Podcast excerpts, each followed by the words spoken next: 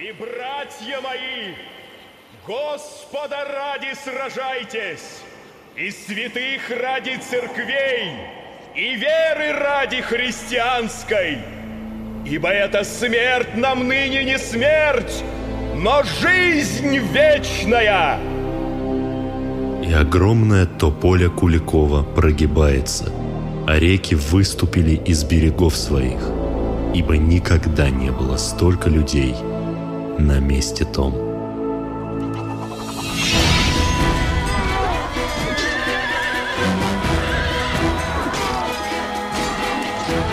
тогда венцами победными увенчает нас Христос.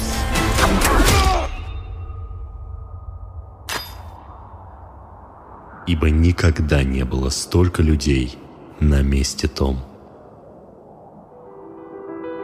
Из школьного курса многие из нас помнят о Куликовской битве только пару фактов.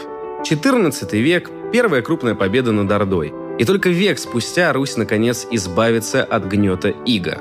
Но именно Куликовская битва во многом определила нашу историю. Был разрушен миф, что Великая Орда непобедима.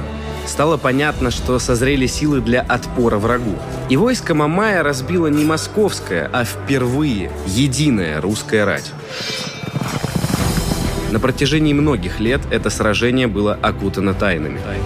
Был ли поединок Пересвета с Челубеем, описанный на знаменитых картинах Васнецова и Авилова?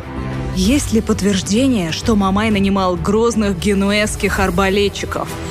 А правда ли, что на Куликовом поле археологи ничего не нашли? А может, настоящее местоположение поля совсем другое?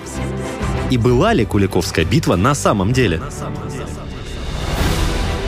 Ученым удалось разгадать эти тайны.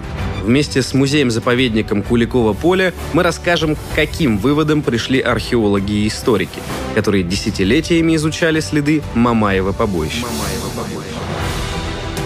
Куликово поле. Вопросы и ответы. 640-летию сражения. Подкаст о мифах и загадках битвы, о которой по сей день ведутся споры. По пятницам на сайте ria.ru в приложениях подкаст с Web Store и CastBox. Комментируйте и делитесь с друзьями.